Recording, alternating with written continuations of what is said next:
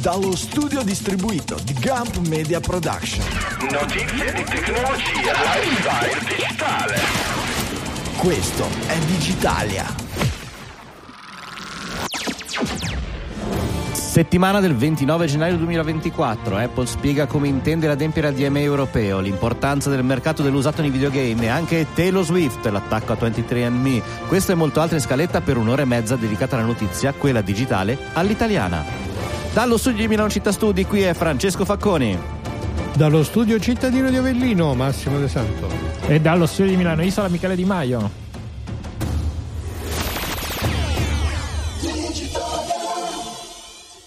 Buonasera amici, ciao a tutti, buonasera ascoltatori, eccoci qua pronti per questa bellissima puntata. Come state? Ammazza come sei pimpante stasera, Bellerrima. Franz. Eh sì, eh sì, oggi, abbiamo, oggi siamo in modalità sostituto, quindi eh, sono stato tirato giù all'ultimo Sono dicendo io, scalda sono i io motori, sostituto. esatto, è stato tirato giù eh, Michele. vabbè, dai, sì.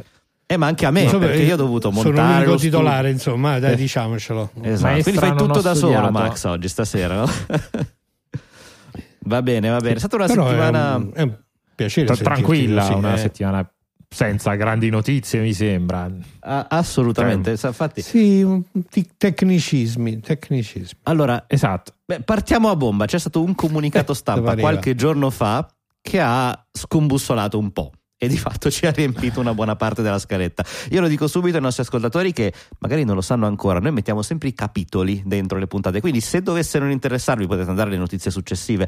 Però Sì, è anche che vero. che- oggi è tipo i saluti, le notizie Ecco, successive. notizie No, successive però- saranno. però- Ci vediamo il prossimo lunedì. Se è vero che Italia. parleremo di una grande corporazione americana, eh, è anche vero che parliamo di Europa, parliamo di- delle nostre- del nostro futuro, delle nostre società. Quindi, secondo me, insomma, ci può essere un argomento interessante per, per un po' tutti. Vediamo un po'.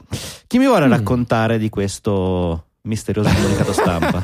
Guarda, che, ma che- cioè, chi ti vuole- tu sei, il riassuntologo, a, parte perché- quello esatto, sei eh, eh, regista, cioè, riassuntologo, facile Eh. così smollare poi gli argomenti, quelli scottanti che già sappiamo che c'è la campanella pronta din din din din. esatto. Comunque, anche perché poi è veramente complesso andare ad introdurlo come argomento, dobbiamo prenderlo probabilmente a blocchi. Mm, Se vogliamo fare lontana, l'incipit, eh, dai. L'incipit potrebbe essere quello di. eh, vi ricordate l'incipit di Apocalypse Now con Jim Morrison da sotto che canta This is the end, my only friend, e poi tutta il napalm che viene buttato sopra le, fi- le- le foreste di palme vietnamite. Ricordo Ecco, che Michele farà un tour di 200 date per gli stati italiani, andatelo a seguire. Esatto. Allora, no, però un gio- sicuramente una settimana da ricordare è di quelle di cui parleremo per qualche mese, se non per qualche anno. Eh, Apple ha lanciato nuo- i nuovi, anzi ha annunciato tramite un comunicato stampa i nuovi eh, Terms of Service che sono collegati all'implementazione del, della, anzi alla scadenza, la prima scadenza per il Digital Market Act, che è il regolamento dell'Unione Europea per stimolare la, la comp- competizione sugli store digitali. Mhm. E eh, Che quando diventa Ve- operativo questo digital market? e a- Act? da qualche parte a marzo. Il adesso 7 6 di non marzo, ricordo. 6 marzo mi E pare. che fai le domande, le domande a trabocchetto? Eh, Se lo sai, lo era Era abbastanza- preparato, hai capito, e quindi voleva sfoggiare la sua cultura. Esatto. Quindi, eh, da dove vogliamo iniziare? Vogliamo iniziare Vabbè, da... Innanzitutto dalla posizione positiva di una grande azienda Certo. americana che riconosce al mercato europeo uno spazio significativo tale da adempiere ovviamente appunto alle richieste del legislatore. no? Partiamo Quindi ci portiamo a casa che il mercato europeo per Apple quantomeno non gli fa così schifo e quindi prova, almeno prova a fare, almeno prova a fare, a fare qualcosa.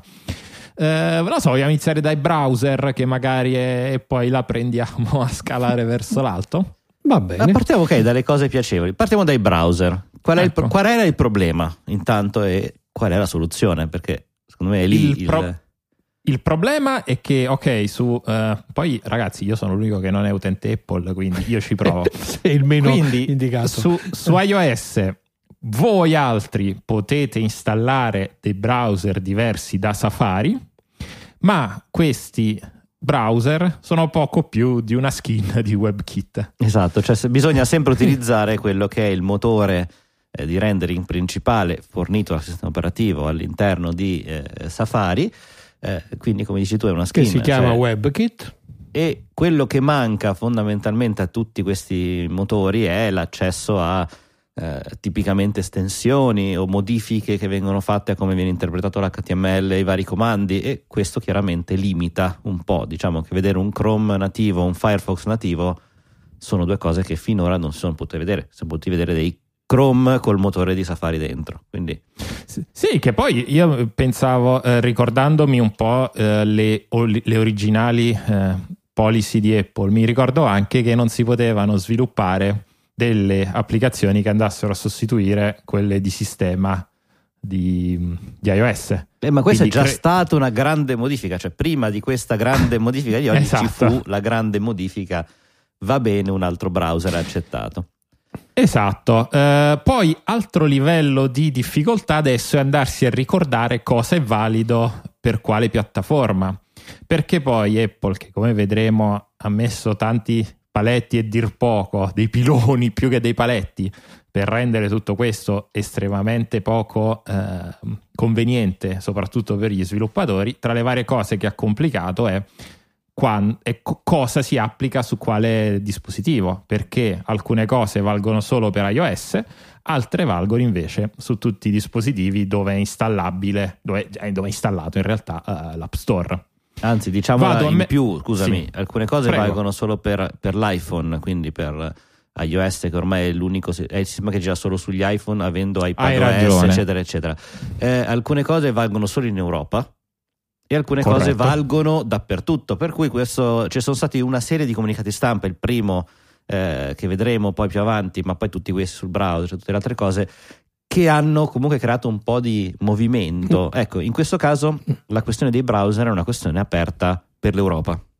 Quindi si tratta comunque di una modifica eh, europea. E credo solo per iPhone, se ricordo bene. Poi Su- c'è un'ulteriore sfumatura, alcune cose sono possibili solo per iPhone e altre Esatto, sono possibili anche per l'iPad. Esatto, e questo eh, ha alzato Per esempio poi- questa, questa dei browser Esatto. appunto è solo per, è solo per Ma, iPhone. ma sui felici commenti li vedremo dopo, che secondo me Eh, Eh, Io- ah, ok, facciamo poi un abbiamo- sì, sì. excursus dei felici sì, commenti. sì, sì, separiamo i fatti dalle opinioni e dai commenti. sì. Ok, Ok. e questo direi che tema browser ci siamo. Continuerei sul tema delle cose positive.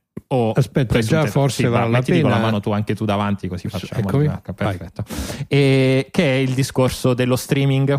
Dello, screen- dello streaming dei videogiochi? Vogliamo parlare Oh. di quello? Allora, tempo fa, eh, quando era uscito mm, Microsoft Xbox eh, Game Plus, eh, mi ricordo super più, power insomma, la possibilità di fare i videogiochi in streaming eh, direttamente da Microsoft, poi eh, cosa ripresa Stadia da, ehm, come si dice, da, da Luna e da Ripple. tanti altri, eh, Microsoft si era trovata bloccata l'applicazione perché ogni videogioco è un gioco a sé stante e quindi secondo le policy di Apple questo voleva dire che ogni gioco doveva essere un'applicazione a sé stante con la sua- scheda, la sua review, eccetera. Quindi l'idea di avere una sola applicazione che permettesse di gestire tutti i videogiochi come poi era il Game, Pa- il Game Pass eh, Plus ehm, non era assolutamente gestibile. La novità è che finalmente questo invece può essere fatto.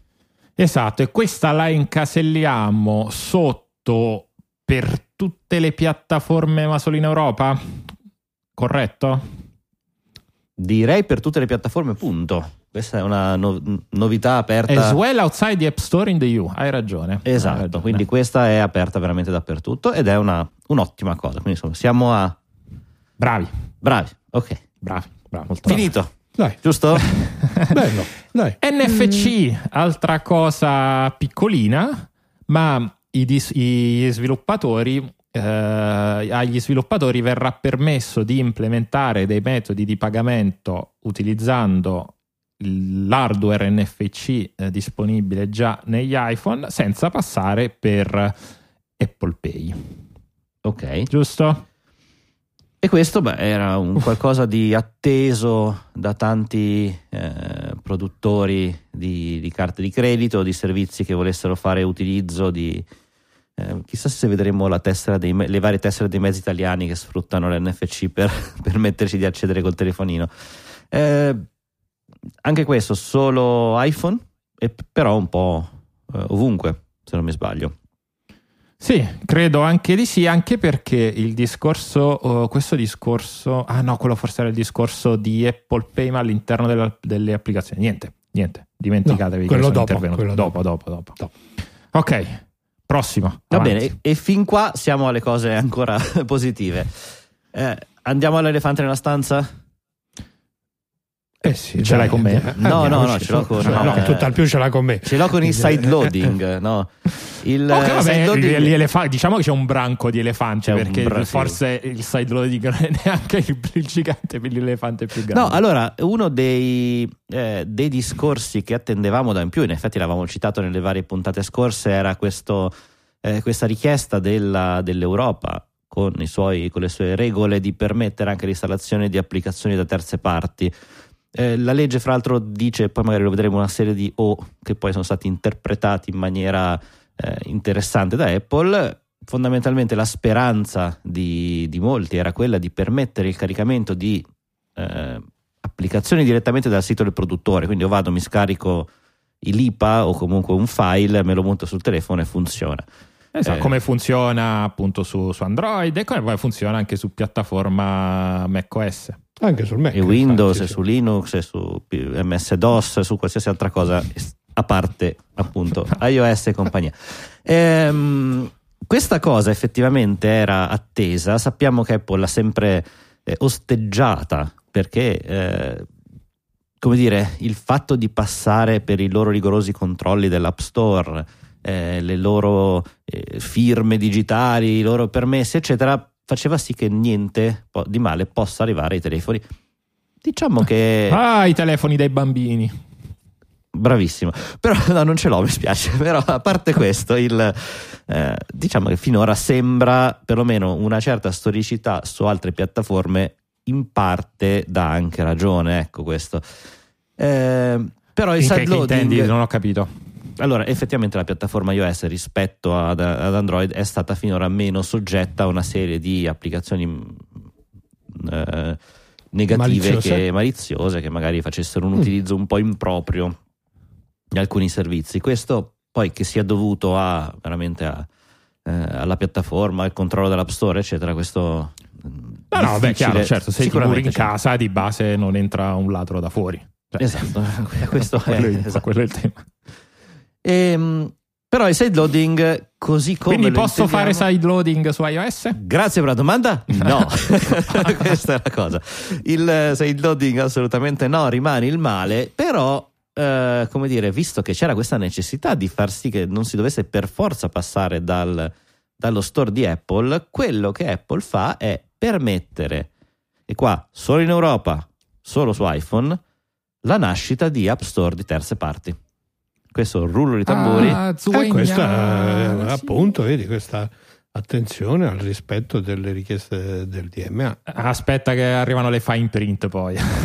Sì, vabbè, dai, sempre molto ottimista. Quindi, allora, eh, Vabbè, sarà quindi sono state annunciate quindi delle API per poter creare delle applicazioni che installano applicazioni terze o comunque non ospitate, diciamo, dal- direttamente dall'App Store. Sì, degli Ok. store. Attenzione, la cosa degli store è importante, nel senso che non si può anche qua pensare a un'applicazione che sia fine a se stessa, né eh, uno store di una singola, eh, so, dedicata ai prodotti di, una- di un'azienda. Cioè Meta non può fare uno store che installi le app di Meta. Deve essere uno store generico, deve essere uno store di giochi, di applicazioni per l'astronomia. Deve avere una categorizzazione che sia abbastanza ampia e che debba avere delle regole di apertura. Questa è un, come dire, una, una delle tante regole che impone Apple e che fa sì che comunque la speranza che alcuni eh, produttori anche di applicazioni famose, Spotify, eh, Epic con Fortnite, speravano di potersi fare come dire, il loro Il installer, proprio, il però proprio store, il proprio installer. esatto. abbastanza privato. Abbiamo citato anche Meta perché comunque poteva essere uno dei candidati. Beh, ehm, questo non, non può succedere. Bisogna fare uno store eh, potenzialmente completo, ecco, da questo punto di vista, o comunque almeno in una certa categoria, aperto a. eh, Diciamo che teoricamente lo, de- no, teoricamente lo devi impostare come uno store, quindi un'entità aperta che può ospitare anche eh, applicazioni di, di diversi generi e provenienti da diversi produttori. Questo secondo me in sé non impediva l'idea di avere uno store in cui poi le regole di accesso di altri fornitori, di altri produttori fossero tali da di fatto questo in teoria in pratica direzione. è proprio stato indicato da Apple che no non Eh. basta la categoria deve essere sufficientemente ampia e non può essere Eh, però Sì. sai, sufficientemente ampia, boh, E, eh, sì, certo, tu dici vuol dire tutto, non vuol dire niente, però. Il problema non è qui, tutto no? Il problema vabbè, è- eh. pro- i problemi. I problemi, I problemi non sono Eh, il, il punto è, è una questione, come vedremo in realtà con quasi tutte le cose, eh, al di fuori di quelle di cui abbiamo già parlato, che se, voi sono, se volete sono un po' più light, sta tutto nel, nella Apple di- che cerca di mantenere, oltre al discorso dei profitti che parleremo quando parleremo della parte economica, ma anche del controllo. Il perché controllo. oggi, da come interpreto quello che ho questa è letto, una tua interpretazione libera Esatto, assolutamente assolutamente, assolutamente, quindi eh, domani gli avvocati. E, e Apple continuerà a controllare le applicazioni anche se passano per questi store terzi. Sì, Ovviamente perché ha introdotto questo Allora, processo di notarizzazione, no? Farà un controllo ci- più leggero esatto cioè si, chiaramente non lo stesso livello di controllo eh, delle applicazioni che finiscono sullo store principale l'App Store ma eh, vuole mantenere un controllo di un certo livello di qualità di utilizzo in particolare delle API e del fatto che eh, le applicazioni in oggetto non possano compiere eh, diciamo disastri a casa del- Mm. Un dell'utente quindi controllo tecnico, dai. Un controllo La tecnico. differenza è questa, che non puoi più, eh, non puoi più fare, non è più possibile fare un controllo da parte di Apple sui contenuti. Sì, che, un- eh, un che però mi ha, esempi- po- mi ha un po' stupito. Adesso io non so voi come la considerate, ma, ma non so se da dopodomani potete installare l'applicazione di Pornhub. Cioè, Allora, quello mi sì. sembra strano. Quello, Guarda, attenzione, poi sì. tu- sì, perché è sì? esplicitamente indicato nelle varie. Sì, alle tette? C'è scritto. Allora, nella descrizione eh, che vi dicevo prima, dove viene indicato esplicitamente che non può esserci un, un- un app store Ok. di meta, cioè solo di applicazioni di meta. Però il porno c'è scritto proprio: il porno sì, noi non lo faremo, ma se tu lo vuoi fare, basta che sia una categoria ampia. Quindi quello sì, Vabbè. questo assolutamente Sì, diventa ok. un, un Ma qualcosa ripeto, di... perché poi questo credo sia veramente legato a come, perché il, eh, il DMA, il Digital Market Act comunque è molto ambiguo su tante cose, però in alcuni casi delle specifiche le dà, credo che sia in questo caso specificato che non è possibile, cioè che devi andare nella direzione in cui il controllo, come abbiamo detto e anticipato, Apple poi in realtà tra poco vedremo, ha messo questi piloni di cui parlava l'ottimo Michele e sta quindi facendo un po' uno slalom tra questi piloni e uno di quelli che non ha potuto evitare è appunto che non c'è controllo sul contenuto perché, eh, perché poi da questo punto di vista se ci pensate anche nella formulazione eh, eh, de- di, di Mhm. come puoi farlo e poi l'ha detto con molta chiarezza io ve lo faccio fare, voi però ve ne assumete tutta la responsabilità. Io non Ah, sì, sono sì, sì. più responsabile. Cioè, se aprite un altro store,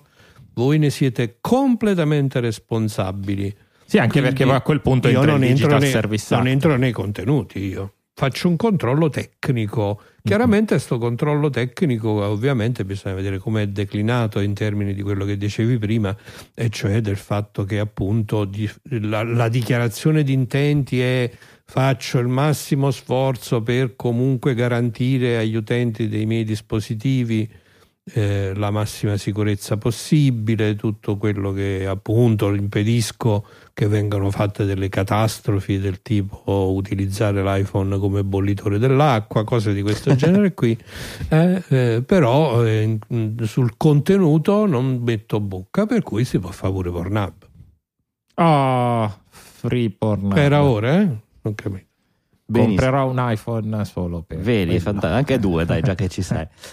Il, eh, allora, quindi, beh, finora mi sembra che siamo andati ancora sul positivo, no? tutto sommato, tutto bello. E mm, sento già Potevano fremere- fare di più, però tutto Sento però già la gioia di tutti i produttori Mm. europei pronti Esatto. a rilasciare su due store diversi perché comunque proprio la gioia. si questa cosa diciamo Sì, sì, ma solamente anche un po' di anche un po' come dire di mh, sensazione di gloria, no? sì, si Cioè, fermento, diciamo, la lotta eh, che hanno finalmente. seguito. Esatto, ma anche lì dei commenti degli europei arriveremo più avanti. Siamo riusciti solo colonna. noi. Perché? Perché tutto sto casino del sideloading degli store alternative nasce da un diciamo piccolo mal di pancia che Mm. da sempre hanno i fornitori di contenuti digitali in particolare eh, come video, libri, eh, abbonamenti di servizi eccetera che si tra- devono lasciare quel 30% che poi diventa il 15% dopo il primo anno oppure se fai meno di un tot di soldi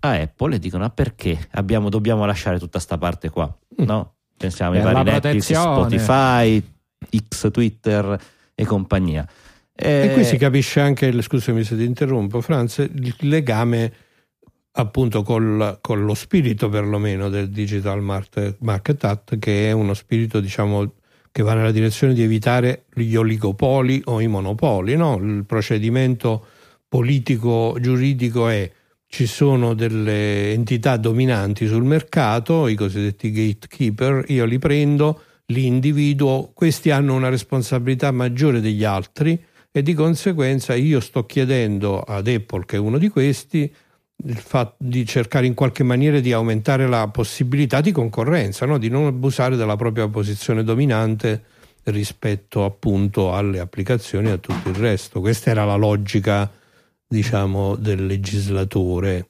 Sì, Ma ma non quella di Apple. Esatto No, no, eh, quindi la- No, Apple si è pure incazzata assai, eh, poi Allora, la-. L'ha La pre- molti- Non l'ha presa bene, poi leggiamo. Eh, esatto, allora la- diciamo che tutto questo nasceva, questa protesta da parte di chi poi ha spinto in quella direzione eh, la Commissione europea a eh, appunto a cercare di ottenere un modo di non dover dare questa imposta, questa tassa. Questo eh, fiorino. Questo fiorino. fiorino, esatto, Due fiorini. per ogni transazione.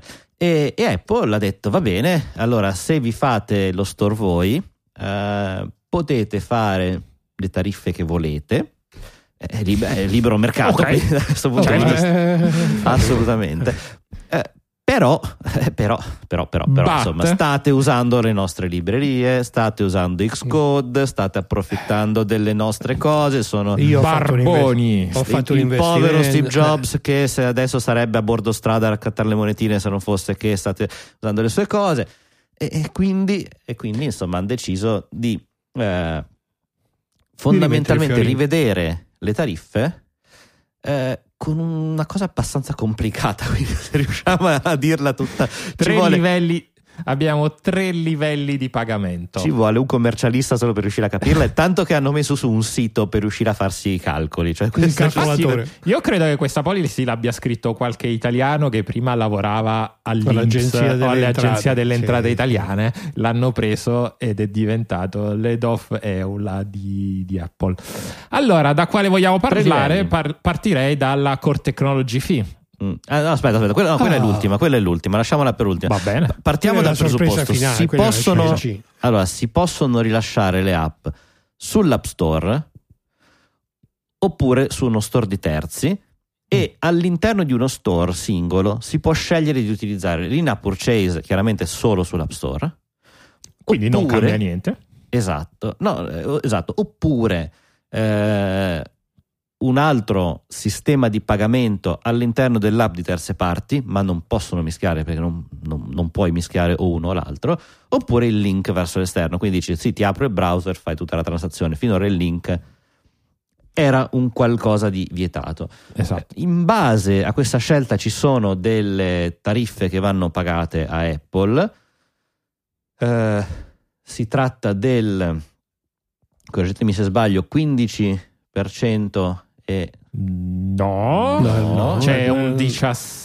Era 17. 17. Ambo. 17, vai, vai. 17. Allora. Vai, lasciamo la parola al Bocconiano su questo. Dai. No, che, che bocconiano, sto, sto cercando di leggere e tradurre quello là, anche senza la, ora la bocconi, anche perché non basterebbe per interpretarli. Eh, allora, 10% per la maggior parte degli sviluppatori e per Cioè le quelli che guadagnano meno di dopo un il primo di anno. dollari l'anno.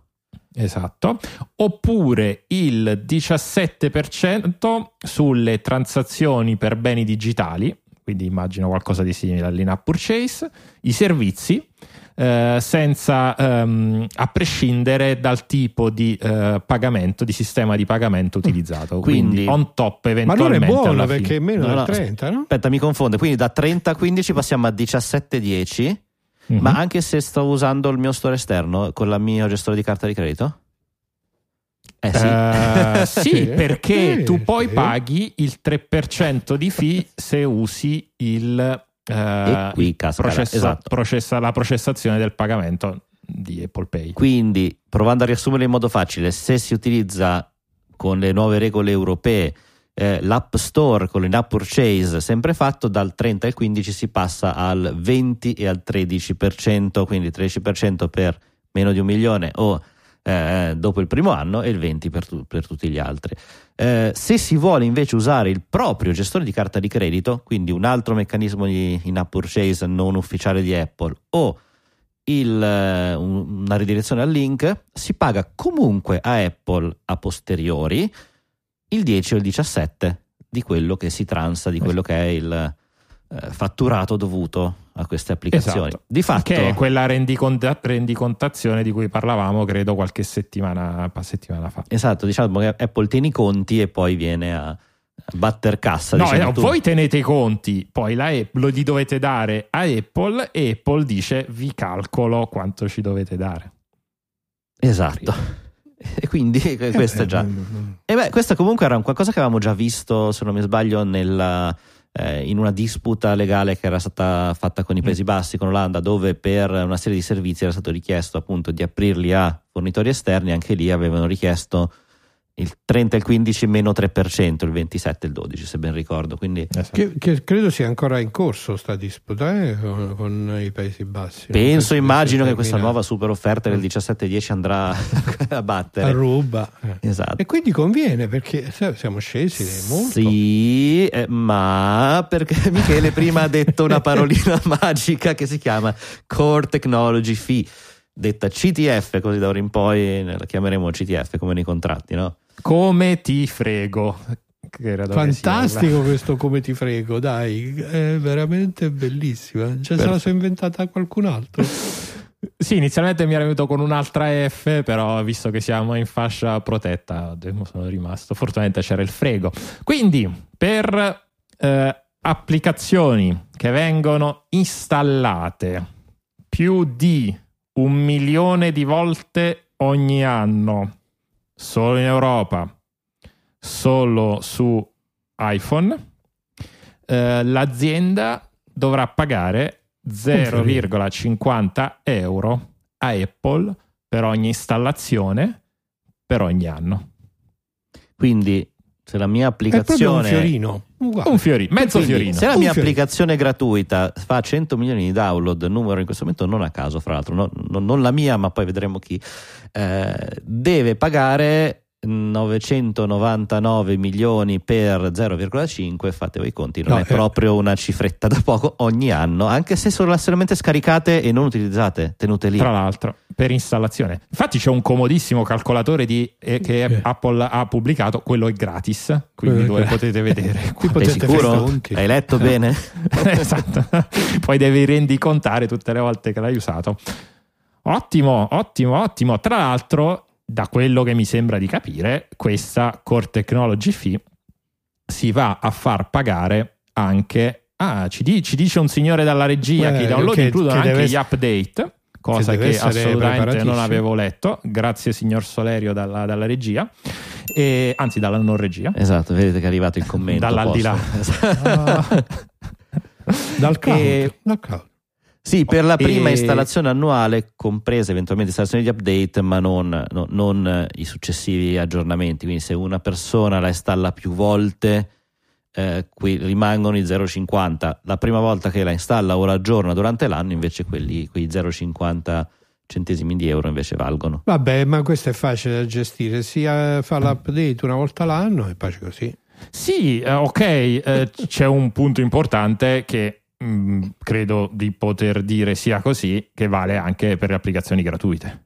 Corretto? Ah, sì, vale per tutte le applicazioni. Cioè, c'è questa piccola postilla che Certo se tu che sì. oggi monetizzi il tuo business in altro modo, ti trovi a pagare una cosa che tu prima non pagavi. Attenzione, perché quella tassa di prima, il famoso die- 17-10 più 3%, meno, insomma, eh, quella roba lì la paghi sul transato. Quindi se fai un acquisto, Esatto. se fai un abbonamento, no? dici, non so, il vario sistema di streaming dice fatti l'abbonamento a 9,99, paghi una percentuale, quindi come dire ancora eh, calcolabile, fa parte comunque del- delle spese di gestione di un costo.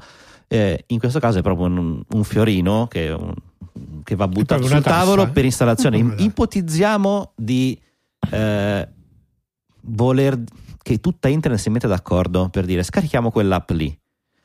Quell'app lì rischia veramente la bancarotta perché se ti immagini eh, qualche milione di utenti che si va a scaricare un'applicazione gratuita che non ha, e poi la cancella, comunque Apple arriva a batter cassa con queste nuove regole. Quindi insomma è un qualcosa di abbastanza pericoloso che gli sviluppatori Vabbè, dovranno avere. basta fare anche qualche proiezione su- sulle app gratuite eh, di alcuni produttori che fanno numeri spettacolari perché appunto in realtà poi il modello di business è diverso, no? Tipo Sì. appunto WhatsApp, per, tanto perché per nominarne una a caso. Sì, tra l'altro, per mettere in fila poi tutti i pensieri, la, la CTF vale anche se tu carichi la tua applicazione su uno degli store terzi di cui abbiamo parlato prima. Con, mentre un, inve- con un asterischino simpatico però. Ok, madonna. Eh, no, è scusate, complicato, ma era, è era già, ci abbiamo, davvero. allora, ci abbiamo speso tutta la settimana leggendo, Tutto fi- rileggendo, prendendo appunti perché è un casino sta cosa. E Almeno tutto tutto questo da un singolo settimana. comunicato stampa, che è una roba veramente delirante. Allora, il CTF vale per chi scarica, cioè per chi distribuisce in Europa su iPhone con queste nuove regole, e con queste nuove regole è una, è una chiave importante, sullo store di Apple. Ma se lo fa su uno store terzo, non importa il primo, cioè anche il primo milione viene tassato. Quindi Oh, cioè, Cioè, lo prima sconto di un milione di download, il, mil- il milione di download gratis c'è Eh. solo se passi da Sì. Apple che ti fa lo sconticino. Dopo Certo. il primo milione, no, direttamente tutti e anche su quelli esterni. Quindi ti viene proprio voglia di partecipare a uno store esterno. Esatto, e, però tra l'altro, quindi abbiamo detto sul il CTF lo paghi anche se sei su store terzi, non, Anzi, paghi non paghi le fee eh, delle le commissioni di cui, di cui sopra, ma eh, sì signore che, che- che- che vuoi commentare un attimo, non so, sto parlando, perché deve sempre intervenire con le chat quando devo parlare io? Finisci, finisci il pensiero, poi, Eh, eh, poi osserviamo ehm, dopo il commento.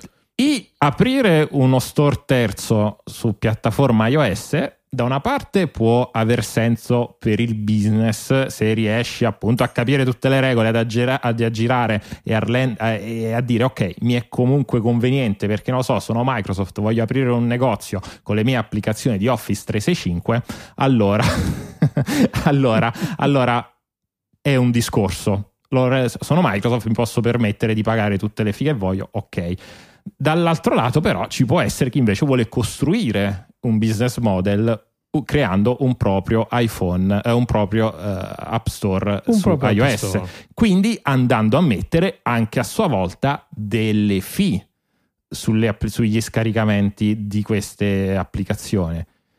E eh, quindi uno sviluppatore che vuole metti, metti che domani Samsung vuole aprire un nuovo, eh, un nuovo store su iOS, dove, eh, lo sviluppatore che vuole pubblicare eh, su questo store dovrà pagare la, la CTF, dovrà probabilmente poi anche pagare un fee il, eh, al nuovo sviluppatore del Sì, perché il- lo store paga store. il 17 più 10 Che a sua 50 volta, esatto. centesimi più eccetera eccetera e il, eh, però qualcosina vorrà tenersi da parte proprio perché essendo uno store e non essendo un eh, autonegozio di se stessi per forza di cose deve avere questo interesse commerciale ed era lì che torniamo al trucchettino di prima per cui eh, bisogna fornire un servizio di store, probabilmente proprio per rendere impossibile qualsiasi eh, autosconto.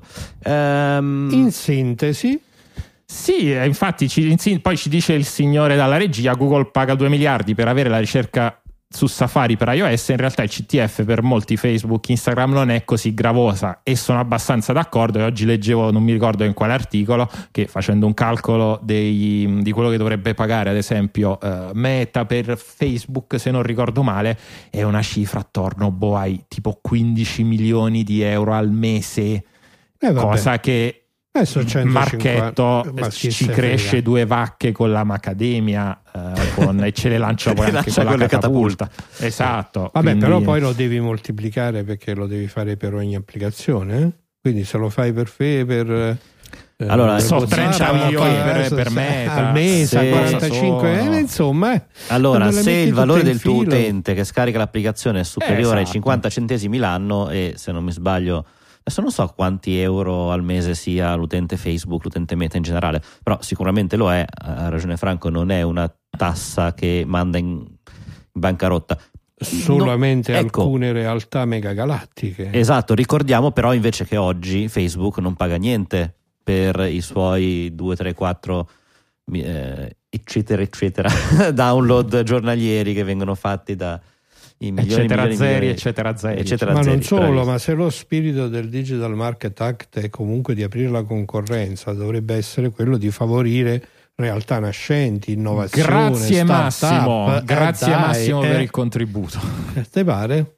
Quindi se questo calcolo lo facciamo solamente per Facebook, per- Comunque, La Eh. buona Apple, perché ci vuole bene a noi europei, quindi tutto questo, noi pensiamo che abbia fatto qualcosa di cattivo qua e in realtà ci vuole bene perché ci fa anche scegliere, cioè noi sviluppatori Beh. di applicazioni eh, potremmo decidere di rimanere con le vecchie regole, col eh, brutto e cattivo 30% che dobbiamo dare, però niente CTF, niente guardarci i nostri conti in tasca, niente tutte quelle altre cose brutte, oppure possiamo passare al- alla modalità europea, però se scendiamo la pillola rossa e non quella blu, ai ai ai non possiamo più tornare indietro e questa è un...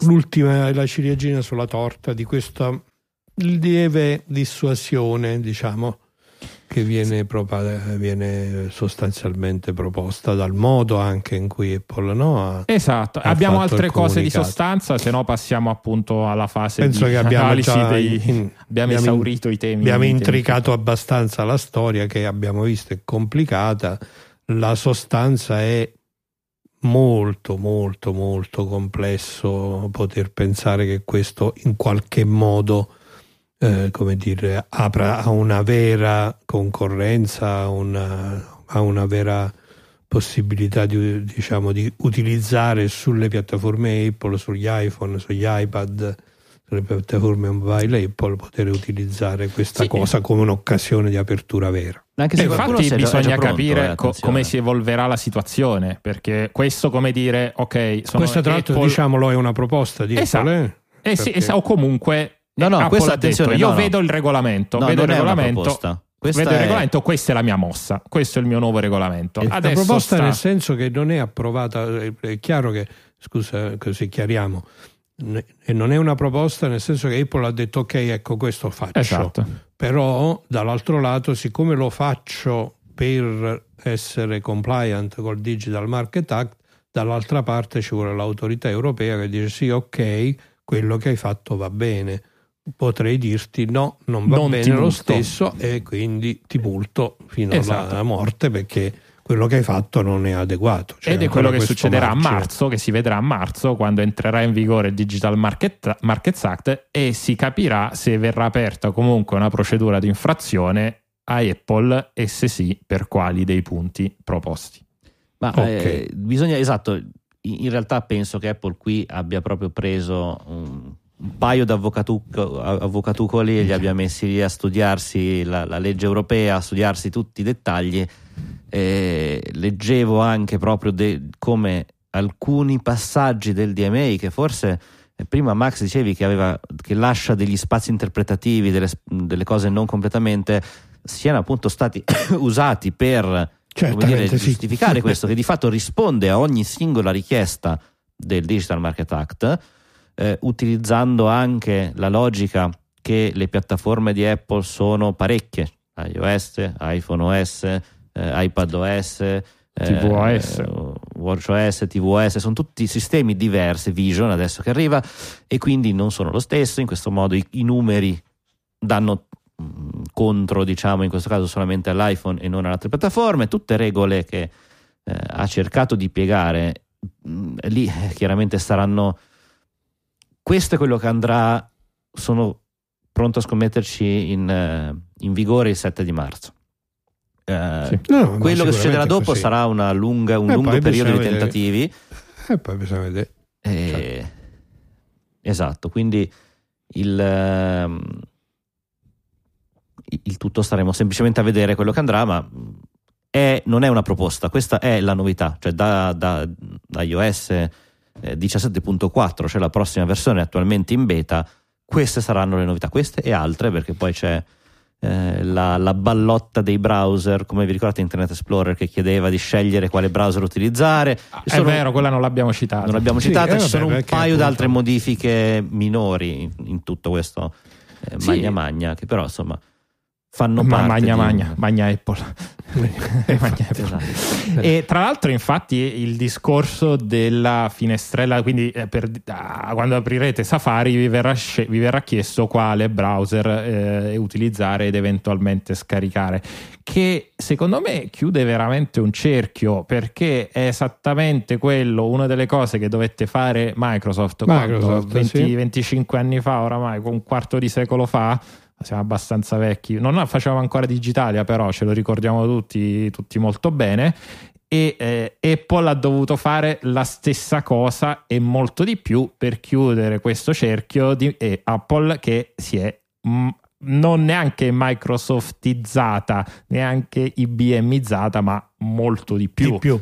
Perché la, la- l'Apple di oggi è molto molto più grande e influente sulle economie, su, su de- de- dei reparti di economia di quanto non lo fossero queste aziende un quarto di secolo fa.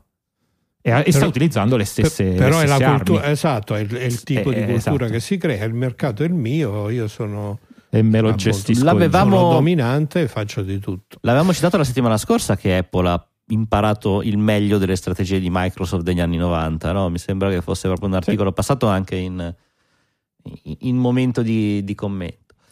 Comunque Veniamo è ai commenti è- di è Apple. divertente, sono divertenti i Eh, commenti, dai, eh, ci dai. vuole un po' di... Vai, vai, commentiamo. Quindi, quindi, eh, Apple ha rilasciato questo, eh, questa, nota, questa nota stampa con un tono che è il tono da fidanzato che viene lasciato dalla fidanzata oppure che sente quel profumino, si sente un po' in colpa, capisce che sta per succedere, sta per succedere qualcosa.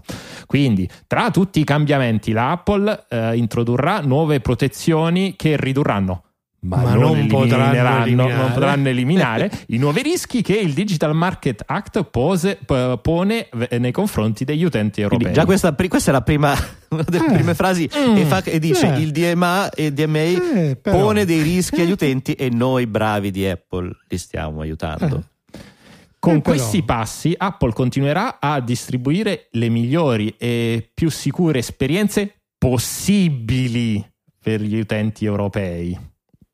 Dove è possibile vuol dire perché il Digital Market Act cattivo non rende possibile una vera protezione Esatto. degli utenti. La parola Esatto. possibile so- ritorna più e più volte, sempre Esatto, con questa esatto. accezione di noi Sì, facciamo sì. il possibile Stiamo- anche se i brutti cattivi ma non ce lo permettono di fare di meglio. Le nuove opzioni per la processazione dei pagamenti e lo scaricamento delle applicazioni su iOS aprono nuove strade per il malware, le frodi e eh, le truffe, illeci- i contenuti illeciti e dannosi e altre minacce alla privacy e alla sicurezza. Bellissimo. Diciamo che non ci sono andati leggeri Ecco, nel giudizio. In questo caso apro una, una nota a lato, poi ti lascio andare avanti con i commenti di il Ma guarda, finiremo dopo domani. Esatto, no, ma infatti fra un po' ci prendiamo un Se- momento di pausa. Il, ehm, la, la questione è che nel prima notavamo come non è possibile utilizzare contemporaneamente l'in-app purchase standard, quello che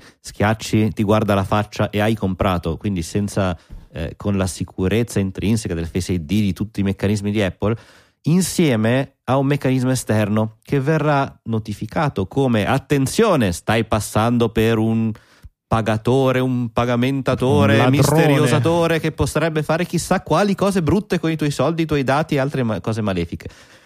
Quindi ci sarà un po' questo tentativo di dire gli altri sistemi sono insicuri, perché dovrebbero essere insicuri? Questo non lo sappiamo, invece quello nostro è sicuro. Quindi scegli, e anzi scegli lo sviluppatore, lascio ai miei clienti il sistema sicuro, metto il mio sistema insicuro, dichiarato Sì, tale. e, e adesso eh, appunto il- questo, questo documento è veramente, vi trovate, ne, troverete nei commenti dell'episodio gli articoli dove sono- viene fatta questa lunghissima lista di queste formulazioni passivo-aggressive della Apple con tanto di qualcuno che prova a capire chi, eh, nella, eh, chi tra il management Schiller eh, potrebbe averci messo mano al draft di questo, di questo documento. E però eh, il tema è, eh, il tema è che comunque o- ok tu puoi essere sicuro perché appunto ti muri casa alle finestre e alle porte hai la possibilità di farlo e puoi stare, puoi stare, puoi stare così. Mm. Oppure puoi avere delle finestre e avere delle porte. Ok, dalla porta è possibile che magari se non stai attento, se non, chiusi ca- non chiudi casa, entra- entri qualcuno che, ehm, quello- qualcuno che poi eh, possa, farti, possa fare del male, però hai la- almeno hai la possibilità di scelta. E onestamente è vero, eh, ci, sono, ci possono essere stati dei ehm, su, altri, su altri dispositivi, dove altri dispositivi può essere Android, ma può essere anche, anche Windows. Ci sono stati sicuramente dei eh, momenti in cui le minacce alla sicurezza e alla privacy sono state molto molto importanti, però il mondo è comunque sempre andato avanti e, e non c'è mai stato niente di così gargantuesco da dire mi muro dentro casa. Si tratta di lasciare la scelta all'utente finale. Sì, non solo, c'è un'altra osservazione da fare, che quando poi non sei tu che ti muri dentro casa tua, ma accetti di entrare all'interno di una casa che altri hanno murato, dove mangi quello che gli altri ti passano al costo che gli altri dicono. Esatto.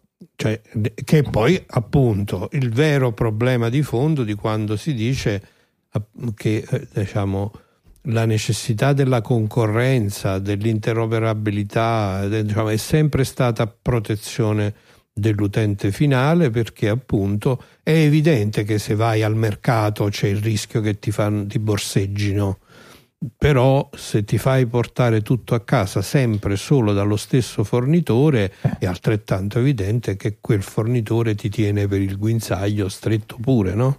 Poi magari Che- ti arriva il risotto di, di Carlo Cracco, eh.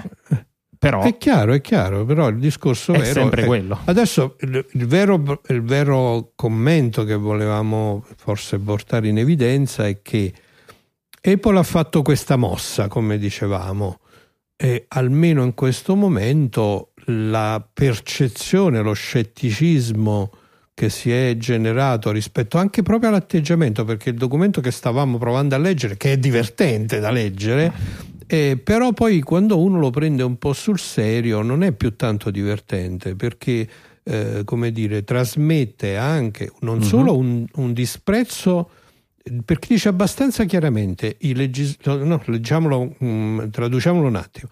I legislatori della comunità europea della- dell'Unione Europea sono dei legislatori che non hanno, interesse, in- eh, non hanno attenzione agli interessi dei loro cittadini perché stanno mettendo a rischio, lo dice più di una volta, no? Questo, questo, questo regolamento, questa regolamentazione introduce eh, sostanzialmente pericoli per l'utente finale e non accenna minimamente al vantaggio della concorrenza. No? Quindi Apple veicola una tracotanza sia nei confronti delle nostre istituzioni che nei confronti di, noi utenti che appunto come dicevi tu, chiude il cerchio di una trasformazione completa di un'azienda che un tempo per noi era sinonimo di grande innovazione, di apertura, di, no? eh, uh-huh. di tutto quello che di positivo abbiamo raccontato. Allora, quindi siamo... consigliamo ai nostri ascoltatori di andarsi no, no. a guardare tutta la, la, la, raccolta degli articoli che abbiamo selezionato con grande divertimento e di leggerli eh, anche proprio per percepire questa sensazione. No, quella lettera va veramente letta e sfogliata. Nel frattempo io approfitterei per prenderci un momento di respiro, ringraziando coloro che permettono che Digitalia vada in onda, cioè i produttori esecutivi, e poi parliamo di Spotify e Mozilla che hanno rilasciato qualche commento anche loro abbastanza felice e contento sull'argomento.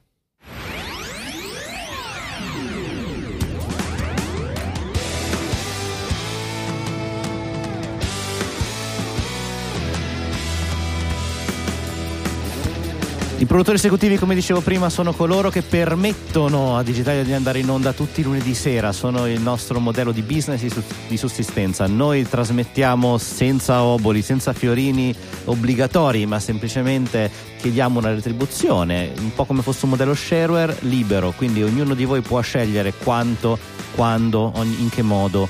Eh, chiaramente noi apprezziamo il fatto che voi ci sosteniate PayPal, Satispay, Bitcoin, bonifico, il value for value tramite il podcasting 2.0 e un sacco di altri sistemi.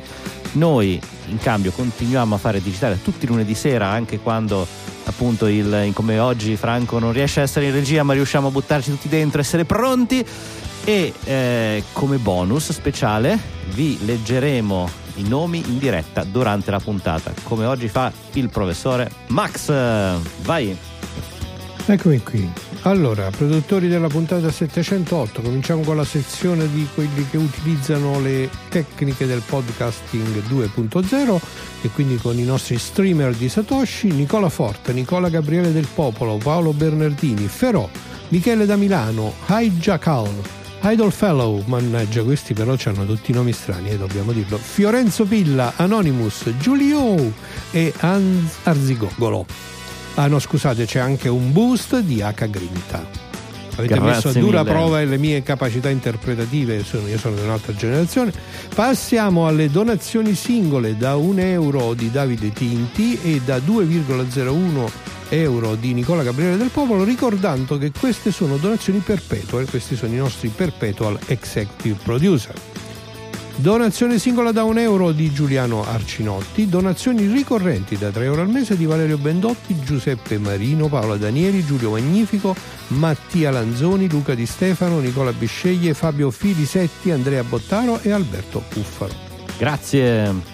Donazione ricorrente da 3,21 centesimi di euro di Elisa Emaldi e Marco Crosa che poi dà cede il passo alle donazioni da 5 euro che iniziano con una tripletta di donazioni singole di Gabriele Di Lorenzo, Alessio Pappini, Di Lorenzo scusami Gabriele, Alessio Pappini e Giuseppe Brusadelli che manda un complicato, secondo me l'ha ispirato un po' il Digital Market Act, messaggino perché dice sto cercando di capire se si può impostare il versamento ricorrente con Satispay ma non lo trovo, mi viene il dubbio che non si possa fare. Franco, non si può occorre inter- ah no Franco questa è la risposta. Eh, scusate ecco, so, non avevo inteso Se vuoi fare anche l'imitazione, ecco, ecco la risposta di Franco. Allora andavo a No, eh, letto. no, non mi viene la, non mi viene la- l'imitazione di Franco non la so fare. Però la posso fare con tono un po' più rigido. Non si può. Occorre implementare da zero tutto il meccanismo di pagamento via API di Satispay magari con un plugin. Qualcuno si offre di svilupparlo? Time, Talent, Treasure e con questo criptico messaggio del nostro doc proseguo con le donazioni. Vabbè, insomma, dai, volevo fare Ci un po' di piace scena. certo. tale. questo, sai, questo time, talent, treasure, no? Cioè, magari uno immagina che c'è un doppio senso. Eh, do- donazioni ricorrenti, dai, ci stiamo perdendo con i nostri donatori, non ci distraiamo. Donazioni ricorrenti da 5 euro al mese di Antonio Gargiulo, Douglas Whiting, Massimiliano Dardi, Daniele Corsi e Mirto Tondini. E entriamo nella zona, eh, qui di solito il doc dice grazie. Grazie a tutti. ecco, bravo. Entriamo nella zona di donazioni ricorrenti eh, da grandi produttori, ovvero quelle da 10 euro mm, al mese in su. e abbiamo quelle di Maurizio Galluzzo e di Fabrizio Mele e poi colpo di scena un lead executive producer di questa puntata che si esibisce in una donazione singola da 100 euro, si tratta di Gianluca 100. Fulli. Grazie 100. a Gianluca, un numero tondo, bellissimo. Grazie mille gra- Gianluca, grazie mille a tutti quanti per il vostro contributo, per far sì che Digitalia vada avanti e vi- grazie di cuore veramente. E trovate su digitalia.fm tutte le indicazioni per contribuire con il vostro time, il vostro tro- treasure e il vostro talent. Eh, Franco non ci ha ricordato, ma so che vuole sempre la sigla video, qualcuno prima o poi l'aiuti. Adesso c'è anche il plugin di Satispay, quindi un sacco di talent che può essere messo in contribuzione per riuscire a migliorare la trasmissione. Per il resto, grazie a tutti quanti per quello che fate e eh, noi siamo qui e lavoriamo per voi.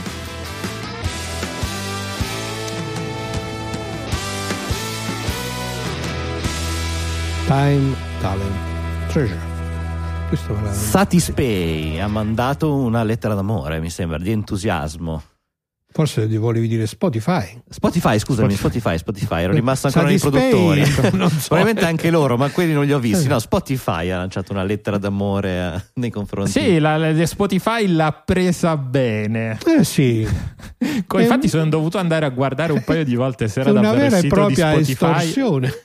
Sì. Esatto, eh, perché c'è, eh, quindi se prima avevamo la fidanzata che stava, che iniziava a- ad essere un po', un po' passivo-aggressiva e perché sa di essere in colpa mh, in attesa di essere lasciata, eh, Spotify è proprio all'ultima, all'ultima spiaggia. eh, che erano così, erano così gasati per il Digital Market Act, e- però poi hanno Avevano già letto- detto fa- abbiamo pronto lo store alternativo in cui Figata. Figata Ah, avevano detto esatto. dai finalmente Ah. i legislatori europei tracciano la strada per il mondo per dare come dire appunto un segnale forte a questi eh, oligopolisti eccetera eccetera e invece E invece no. E quindi Invece c'è no. questo post ufficiale, ripeto, sul blog di, di Spotify, eh, dove vengono elencati i problemi principali, partendo dal famoso come ti voglio fregare, eh, una- il Ok. CTF, un nuovo contributo di 0,50 euro, leggo e traduco. eh, in perpetuity every year per download ehm, alla Apple soltanto per permettere agli- allo sviluppatore di esistere su iOS.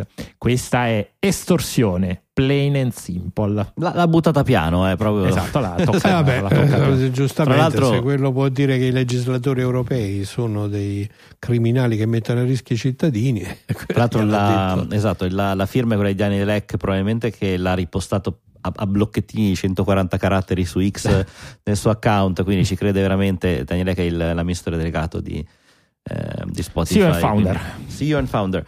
Ehm, insieme allora invece molto contenti ed entusiasti possiamo dirlo qui mi date ragione che erano veramente felici Mozilla Chi dice sono? che bello possiamo fare il nostro browser con il nostro motore Ma non lo so, leggiamo cosa, Ma, leggiamo eh, cosa dice. L'articolo, te soltanto il titolo è la Mozilla dice che eh, le nuove regole per i browser di Apple sono il più dolorose possibili per, possibile. per Firefox.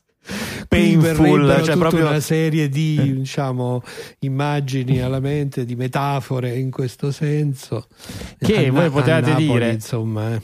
Molto bello che appunto hanno tolto la necessità di mettere WebKit, ma questo fondamentalmente vuol dire per Firefox aumentare la disponibilità, eh, gli stream di sviluppo della sua applicazione. Mm, avere Perché due browser dire- diversi, uno per eh, Esatto. Stati Uniti e uno per Europa. Esatto, e un- e uno per iPad e uno manutenere per i e quindi non benissimo. Sì, l'unico che apparentemente ha festeggiato è il, il team di Fortnite di Epic che hanno detto siamo pronti, torniamo finalmente su iOS e tutti i giocatori entusiasti. Esatto. Hanno detto che- non sappiamo ancora né bene né, né quando, devono ancora fare eh, stirare un po' le pieghe della, della documentazione. Loro sono sicuramente stati tra i, più, tra i più positivi, tra i primi ovviamente a combattere questa, questa battaglia. Sarà, di- sarà divertente vedere. A maggior ragione quelli che se lo possono permettere di eh, ammortizzare i costi in altra maniera come reagiranno anche perché poi sta un po' lì anche eh, la figuraccia che Apple oggi l'ha fatta tanto con gli sviluppatori credo di poter Sì. dire che qualunque svilupp- quasi qualunque sviluppatore di, ordine- di ogni ordine e grado da entrambe le parti dell'oceano Si è sentito credo ricattato. si dai. è sentito quantomeno oh, probabilmente un sentimento che già conosceva Sì, anche Però, perché se è andata eh, così in Europa, gli americani sanno che da loro non, Eh. non- non può migliorare, anzi, quindi esatto dire, Sarà speranza. divertente vedere quando eh, qualcuno comunque, e Epic può essere eh, la prima, eh, ha un business, ha, ha delle spalle abbastanza larghe da poter, eh, da poter vincere i, i piloni, i, polo- i piloni messi da Apple. eh, nel momento in cui Fortnite o e può essere uno oppure l'applicazione più fica del mondo è disponibile in Europa solo in Europa su iOS sarà divertente vedere poi i consumatori americani a quel punto come, come reagiranno Mm. Cambiamo capitolo, E- dai, abbiamo Eh, e con parlato... questa promessa sul futuro cambiamo capitolo. No, no, esatto, promessa sul futuro, ma voglio allora, visto che eh, diamo il bentornato a quelli che hanno saltato tutta la parte Apple, così siamo finalmente a un capitolo nuovo. Basta, abbiamo cambiato argomento, stavamo parlando di Fortnite, quindi già eravamo sui videogame. Su Tech Radar è uscito un bellissimo articolo eh, sulla, su quello che ci stiamo perdendo con eh, i, i videogiochi venduti solamente tramite eh, digital download, so, quindi come beni digitali. È un qualcosa di cui si è, par- si è sentito mh, parlare un po' in quest'ultimo periodo. Ubisoft ha dichiarato che dobbiamo abituarci a non averli più eh, grazie ai sistemi di abbonamento e tutta un'altra serie di ehm, meccanismi messi in piedi. Eh, però qua il ragionamento è un po' più ampio. Eh, l'idea è che quella che non avere più videogiochi fisici, quindi comprati in negozio a caro prezzo su dischetto, eccetera, impedisca Il la rivendita. dischetto. Eh sì, dischetto, beh, come lo vuoi chiamare? Il CD, il DVD, il Blu-ray, quello che è diventato supporto oggi, fisico il floppino. ehm, eh, se ci ora- pensi è lo stesso problema con i libri, no? solo che in questo mondo il mercato diciamo, del gioco che ho esaurito e che, che ho giocato, che mi piace mettere di nuovo in circolazione, eccetera, eccetera, aveva un, un- un ruolo significativo. No? Sì, infatti stiamo parlando probabilmente anche, cioè stiamo parlando di ordini di grandezza diversi, è corretto la metafora dal punto di vista pratico, dal punto di vista economico sicuramente il digitale oggi pesa sui videogiochi molto ma molto di più di quanto il digitale pesi sugli ebook dove sembra che a un certo punto sono cresciuti in maniera più o meno rapida, più o meno, ma poi hanno tipo Sì, è un colpito po' saturato. un- sì. hanno colpito un ma Mm. neanche saturato ah, adesso non so una percentuale probabilmente a due cifre ma decis- molto molto sotto il 50% però ancora come se avessero colpito il famoso tetto di vetro e non riescono a Sì, diciamo sfondare. che la differenza fra libri e videogiochi è probabilmente anche il, il costo.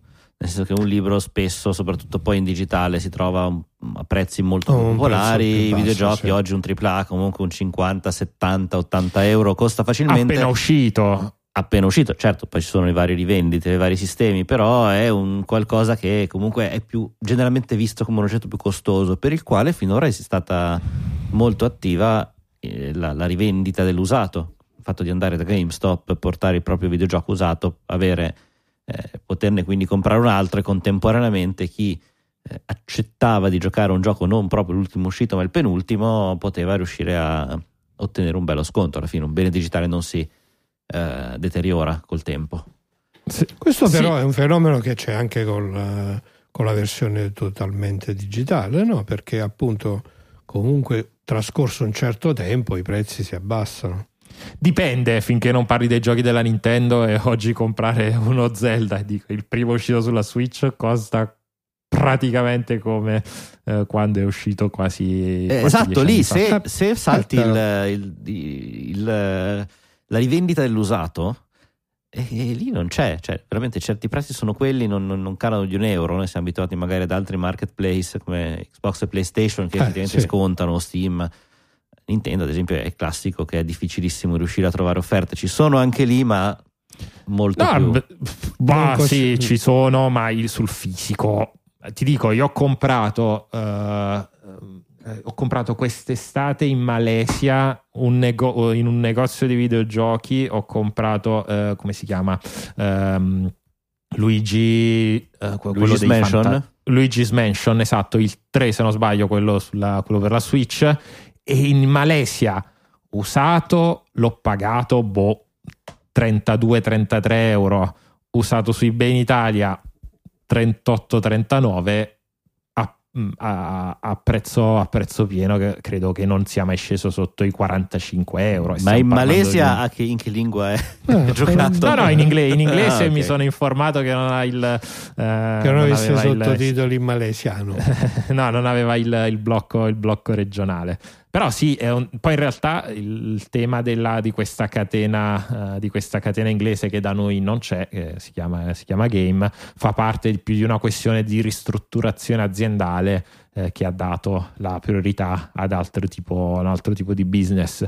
Però considerando che appunto oggi si, adesso non so quanto sia la percentuale di fisico sul digitale, ma su alcune piattaforme il- sul PC credo che il fisico sia praticamente inesistente. Forse esiste ancora per le console, ma su PC è tutto Steam, quasi tutto Steam. Ed è un problema, può essere un problema anche perché poi spesso era una- un modo per i ragazzi per approcciarsi ai videogiochi, perché appunto andav- portavi, ne portavi due o tre e magari ti riuscivi Eh, a sì. prendere un AAA a costo, a costo quasi zero. Ok, ci sono i saldi di Steam quattro volte all'anno, forse anche di più. Però ecco, torniamo secondo me al discorso del controllo che l'Apple fa sul suo, sul suo giardino cintato e si sta andando in quella direzione anche nel mondo dei videogiochi. Sì, è un- io ammetto che anch'io compro ormai solamente i giochi digitali Sì, perché sì, anch'io. preferisco non, Mm. eh, come dire, non dover inserire il dischetto. per l'appunto rimango Eh sì.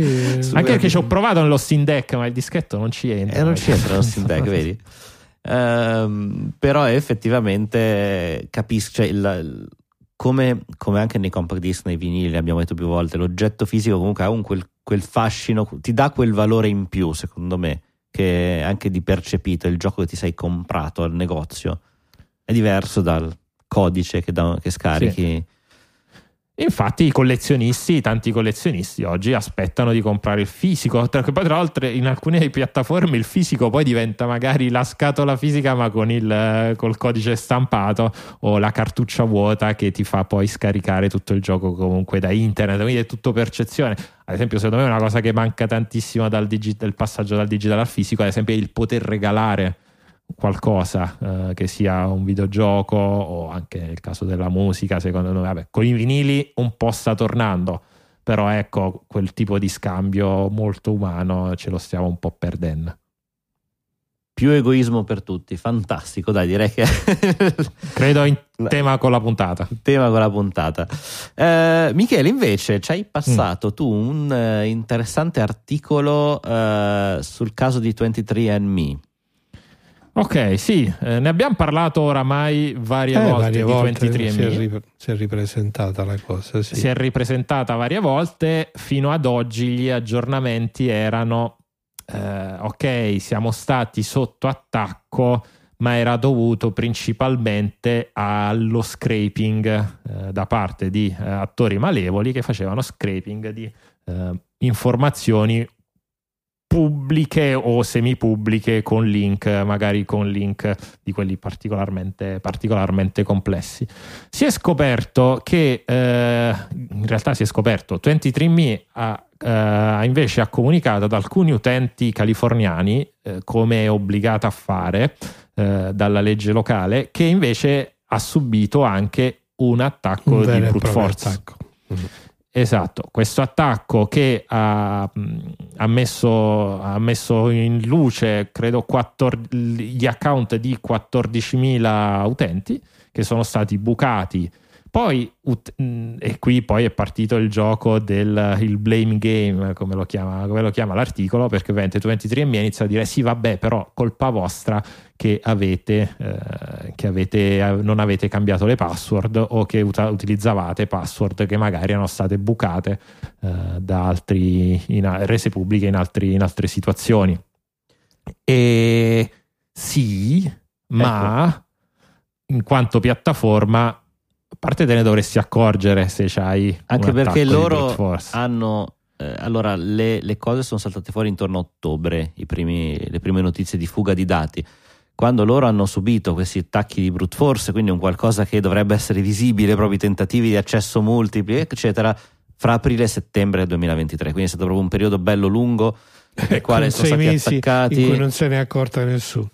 E, e questo chiaramente fa un po' riflettere sul, su come un dato personale, come la, la gestione del- della mappatura del DNA e di quello che è eh, una probabilmente delle cose più intime che abbiamo, no? il nostro patrimonio genetico, sia stato veramente gestito in una maniera eh, estremamente superficiale, sia come eh, gestione fisica appunto della protezione dei dati, poi come comunicazione, perché eh, se da ottobre se ne sta parlando a fine gennaio con sì qualche accenno prima e tanta colpevolezza nei confronti degli utenti che avrebbero avuto secondo loro password leggere, beh insomma siamo veramente su un'azienda che non, eh, non dimostra Io- attenzione, ecco. Sono un po' terrorizzato dal rischio di, clona- di una clonazione di Michele, devo dire. E sappiamo che, cioè, che Michele è uno dei sperimentatori che quindi Certo. ha partecipato a questa cosa di 23andMe e insomma il rischio di una clonazione non sì, devo banale. dire che or- originariamente mi era venuto lo sfizio di, di comprare uno di quei Uno di questi dei cotton fiocca da Eh. infilare su per il naso. Ci ho pensato tipo, Ma non ne hai fatti 5 abbastanza in, questo- in questi ultimi tre anni di no, ma era, pri- Fioc. era prima di quel per- era prima di quel periodo ancora non sapevo.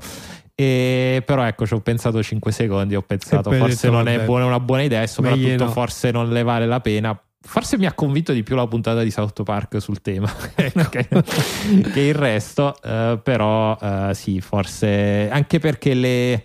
Da quello che ho capito, da quello che ho letto in giro, alla fine ti dà delle informazioni quantomeno, come dire, da, una- da un risibile contenuto scientifico. Sì, figurati, penso che quello che faceva eh, 23andMe era un poco più che un intelligente marketing su questa Beh, fa, eh, fa cotton perché ancora esistono, ancora sono attivi. Poi chiaramente tutta questa non è una bellissima pubblicità per loro, ma eh, al momento vanno avanti. Eh. Quindi. c'è un interesse in quella direzione, dai.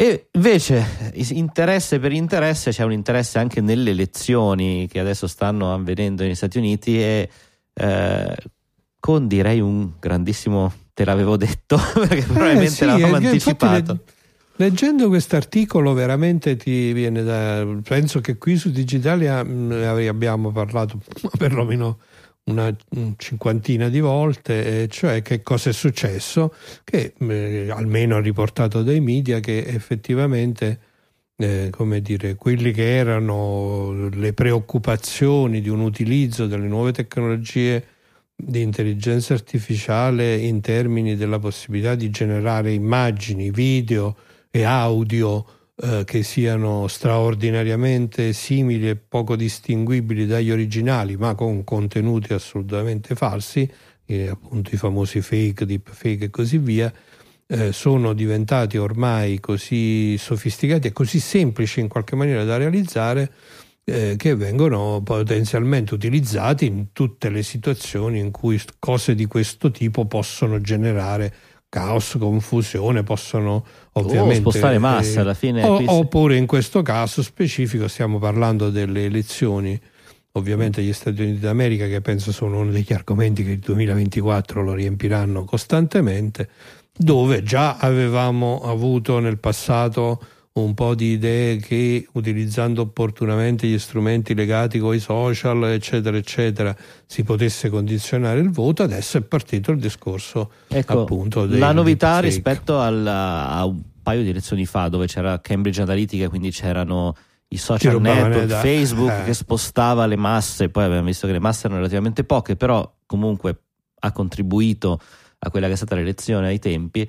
Eh, oggi la- l'intelligenza artificiale generativa ha permesso di andare ancora in maniera più subdola spostandosi su un modello quasi analogico cioè sulle telefonate che quindi sono un qualcosa di cui non, ci, ci- arriva tramite sì, una, una cornetta che è uno smartphone oggi, però di fatto è ancora un qualcosa visto relativamente analogico, perlomeno la voce. Eh, quindi la generazione di telefonate automatiche gestite dall'AI per cercare di promuovere eh, vorrei dire una Beh, la la di qualcuno, in novità realtà non- disinformazione, perché poi si La tratta novità non comunque... è tanto la telefonata automatica che ovviamente vabbè, è chiaro che può Ma il contenuto. il, il contenuto, il fatto che appunto nel caso in esame era una imitazione della voce di Biden eh, che molto molto eh, diciamo in- realistica. realistica esattamente eh, che di fatto veniva utilizzata per danneggiare la campagna elettorale presidenziale eh, in, quel caso, in questo caso delle primarie ovviamente e Sì, vi- tra l'altro- secondo me un po' l'articolo come dire mh, eh, è appunto eh, costruito intorno a questa eh, a questa sensazione crescente eh, di guardate che davvero con questi strumenti si possono fare cose molto molto pericolose.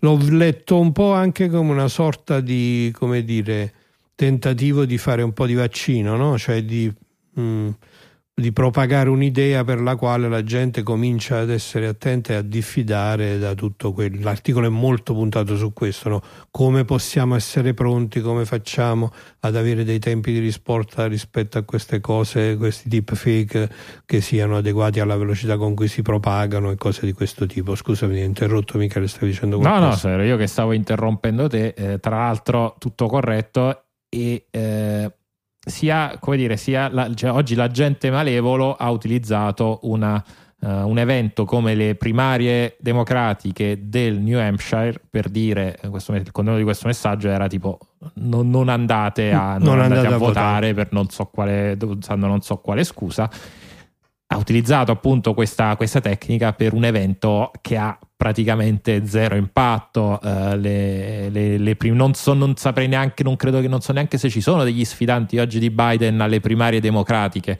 Quindi, come dire, veramente un evento che non ha, non ha spostato, come non ha spostato niente, ma anche nel peggiore dei casi non avrebbe, sarebbe stato praticamente, praticamente inutile. E appunto questo oggi da capire cosa ovviamente succederebbe il giorno a novembre quando ci saranno le, le elezioni vere e proprie. Tra l'altro, anche qui mi viene in mente la puntata dei Simpson dove Homer si compra la, la macchina La tele- per, fare, esatto. per, fare, per fare le telefonate. Il, Eh, sì. ehm, sì, diciamo che è da qua a novembre, perché poi sono elezioni lunghe, nel senso che a novembre c'è proprio l'elezione finale, ma tutto il periodo prima di varie primarie nei 50 stati e tutto quanto. I couscous, come dicevamo quattro Eh, anni eh, fa, i i couscous, couscous sì, dell'Iowa. E come no? Appena finiti. eh. Esatto, buoni, Sì, buoni. sì. Ehm, Eh, sarà interessante e poi l'altro fronte fa il paio con la notizia di Taylor Swift, no? sostanzialmente. L'altra faccia della medaglia è che questo discorso, dei- in questo caso dei deepfake porn, eh, che hanno avuto un- un- di nuovo un, eh, un grande eco sui media generalisti perché in questo caso la persona che è stata oggetto di, questa- di queste false immagini no? Eh, ehm, non so se era un video o erano delle foto sono stata- foto, foto e video, eh, penso, perché c'è e video, ok, sicuramente un po' di tutto eh, girato in quantità.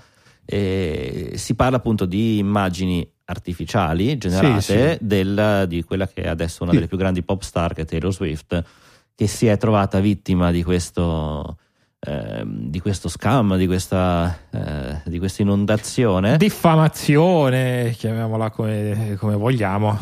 E- Eh, però Sì, Il questo tutto- abuso della sua immagine dai Esatto, eh, il tutto grazie al fatto che comunque è una delle parole di ricerca più, più cercate, anche grazie alla sua popolarità, sicuramente eh, l'abbiamo già detto che è una delle persone più influenti anche a livello popolare nel- nell'ultimo anno.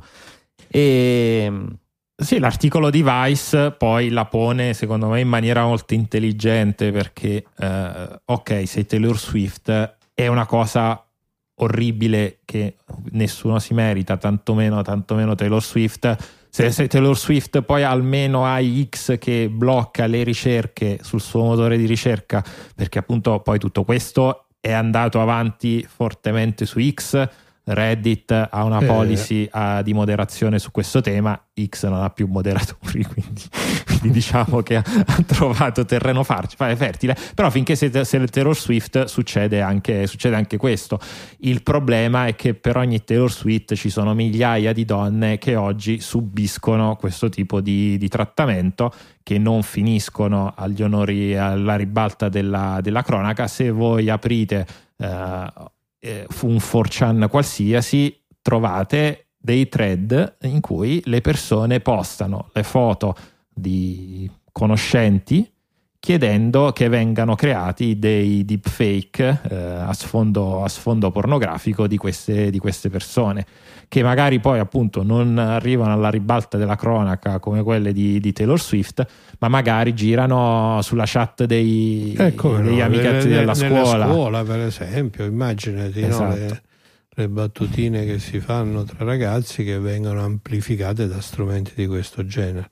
Esatto, Mi quindi sembra- il problema c'è, è reale, purtroppo viene da dire, è anche sufficientemente eh, diffuso perché suff- sono sufficientemente facili da, eh, da utilizzare oggi questi Ecco, strumenti. mi chiedo se la popolarità di Taylor Swift abbia portato a una conoscenza maggiore, cioè anzi ha portato sicuramente a una conoscenza maggiore di quello che è il fenomeno. Mi chiedo in che senso però, se abbia eh, invogliato più persone a farne utilizzo, eh, grazie anche all'indicazione di Michele che ci ha detto dove andare, su che siti e in che thread, oppure grazie Michele per il servizio pubblico, oppure se invece eh, appunto No. così come è stata bloccata la sua ricerca da, da X, quindi è, è tornata un po' di moderazione a questi contenuti, anche se molto puntuali nei suoi confronti, eh, se il fatto che una pop star delle sue dimensioni, delle sue, della sua popolarità abbia subito una cosa del genere aiuti anche appunto le, eh, le ragazze, i ragazzi, perché poi può essere qualcosa che succede in tutte le direzioni. eh, Guarda, io su Chiunque. questo, diciamo, questo è un discorso che poi in realtà è mh, molto generalizzabile e in fondo è stato enormemente amplificato dalla facilità e dalla, eh, dalla rapidità con la quale questi strumenti consentono di fare queste cose, però insomma è paragonabile con appunto gli scherzacci di cattivo gusto e tutto quello che eh, in qualche maniera fa male alla gente a partire in maniera gratuita.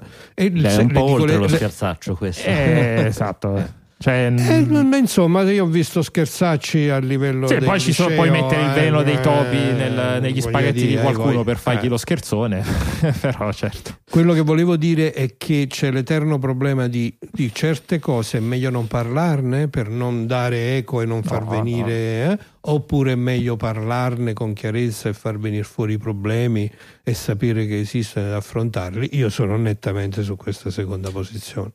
Quindi il caso di Taylor Swift in qualche maniera è comunque utile perché eh, riporta all'attenzione dei media, eh, all'attenzione dei media generalisti e dà la possibilità a noi di parlarne qui e a tutti di farsi qualche domanda. Certo che ci sarà magari quello che è malato e ne approfitta e dice ah ho scoperto che posso fare questa Certo. cosa, però immagino e spero e credo che la maggior parte delle persone invece in qualche maniera imparino a stare attente a queste cose e stiano o siano un po' più vigili su, su quello che queste nuove possibilità tecnologiche consentono di fare.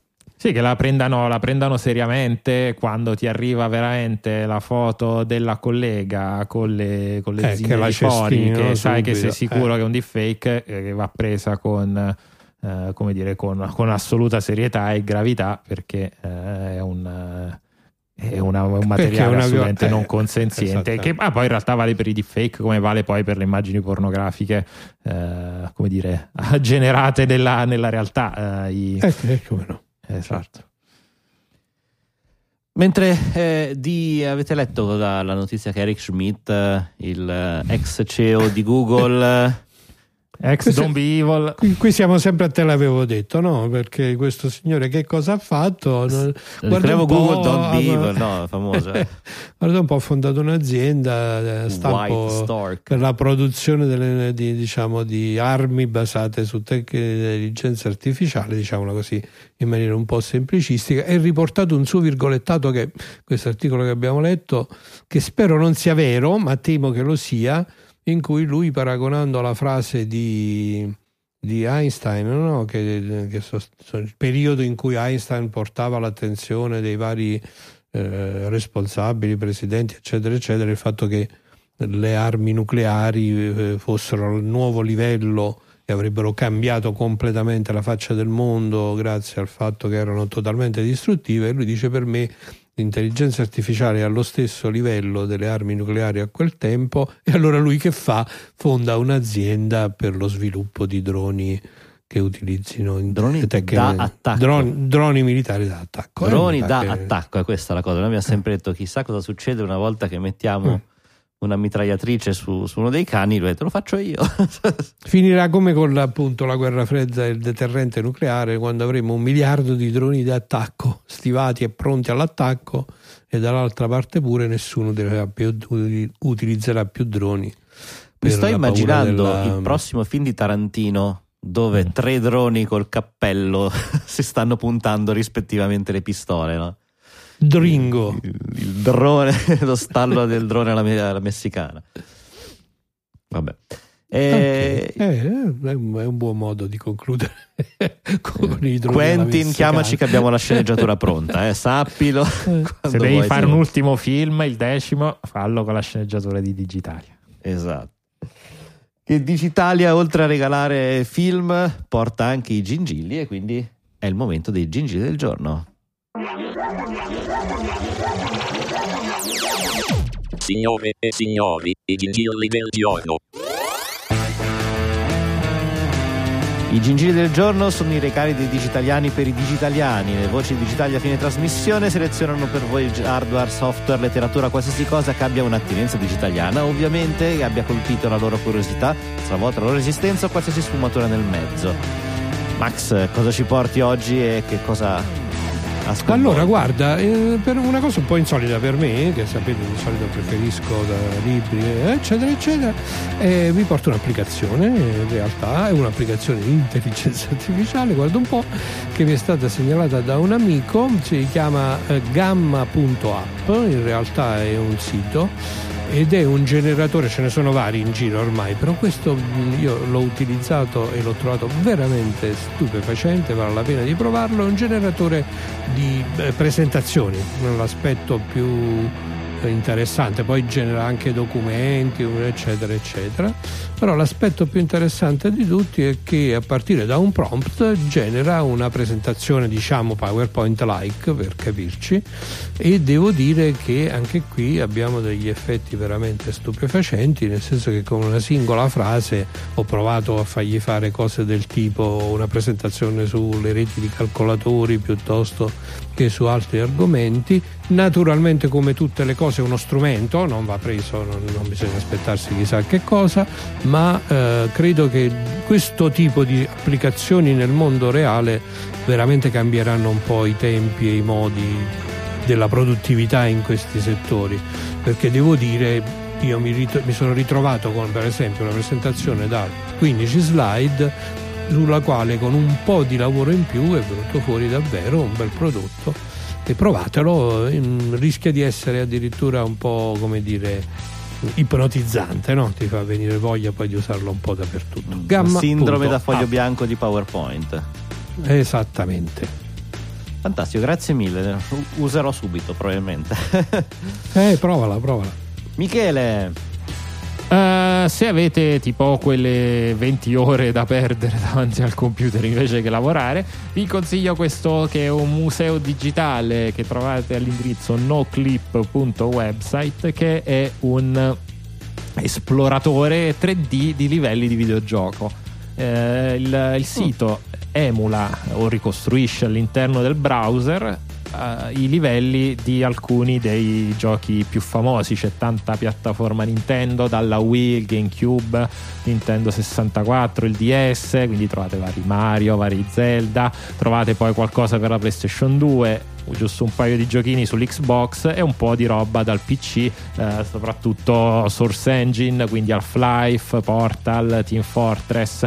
Quindi se vi siete potete girare e manipolare i livelli, quindi se vi chie- siete chiesti come era fatta la, il livello del primo Half-Life, quello col carrellino che vi portate in giro, ecco, eh, potete, potete aprirlo, eh, oppure Xen, il, il pianeta degli alieni alla fine, potete aprire, selezionare il gioco, selezionare il livello e appunto poi esplorarlo come se poi No Clip è una citazione dai cheat credo fosse il primo Quake che vi permette poi magari altri migliaia di giochi ma sono abbastanza sicuro che lo usavo su Quake che vi permette appunto di girare per i livelli eh, passando attraverso le, le, pareti. Lo trovate su noclip.website ovviamente, ovviamente gratuito, gratuito e credo sia anche in espansione quindi ogni tanto aggiungono anche qualche giochino nuovo Fantastico, grazie mille Michele, molto bello, molto bello da perderci sì, eh, dentro, anche perché appunto poi si, ci si perde proprio letteralmente, quindi è molto divertente. Eh, non ci siamo messi d'accordo io Michele perché anch'io porto esatto. un, uh, un, gingillo a tema giochi, eh, però era un gingillo un po' più nerd, nel senso che ho trovato un uh, canale YouTube che fa dei bellissimi video di quelli di cui ci si perde veramente, che sono fatti con una grande cura di dettagli sia estetici sia di, di, contenutistica, quindi che vanno molto in dettaglio ma tenendo sempre un tono sufficientemente leggero non per i professionisti del settore.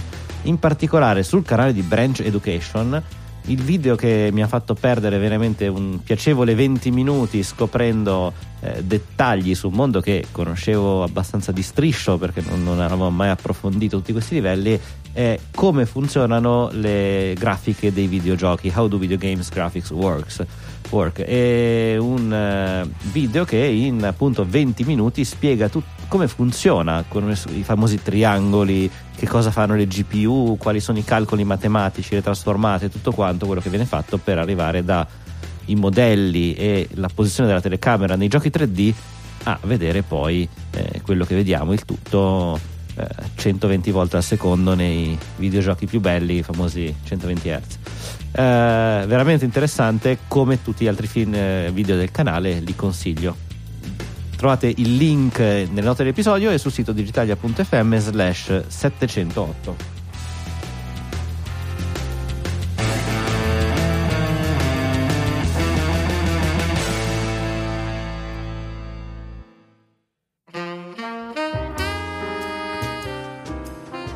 Dai, ce l'abbiamo fatta. Puntata. È stato complicato girare tra tutti questi piloni. Esatto, puntata impegnativa anche perché appunto la, la, la stampa è stata monopolizzata, quello, perlomeno quella tecnica da, dalla notizia e poi probabilmente ne valeva la pena di, di approfondirla a livello di questi dettagli. Poi fatecelo sapere chiaramente, con, potete trovarci sui nostri vari canali, non abbiamo ricordato ma cercandoci con i nostri nomi e soprannomi su X, su, su, sui vari Mastodon eh, o direttamente nella community Slack digitale.fm Slack tutta la settimana ci trovate, potete darci i vostri commenti. Eh, commenti che ci fa piacere leggere anche sulle piattaforme. Eh, potete anche fare i commenti vecchio stile con gli amici tipo ah sai che ho ascoltato una cosa molto interessante puoi ascoltarla anche tu e portarci così nuove orecchie fresche ci fa sempre molto molto piacere eh, per il resto direi che è tutto. Eh, è stata una serata impegnativa, ma come sempre ci vediamo lunedì prossimo con la prossima puntata di Digitalia. Intanto dallo studio di Milano, Cent- Milano Città Studi di Scorta un saluto e una buona settimana da Francesco Facconi. Dallo studio cittadino di Avellino un abbraccio da Massimo De Santo. E dallo studio di Milano Isola un ciao da Michele Di Maio. Ci sentiamo la settimana prossima con una nuova puntata di Digitalia.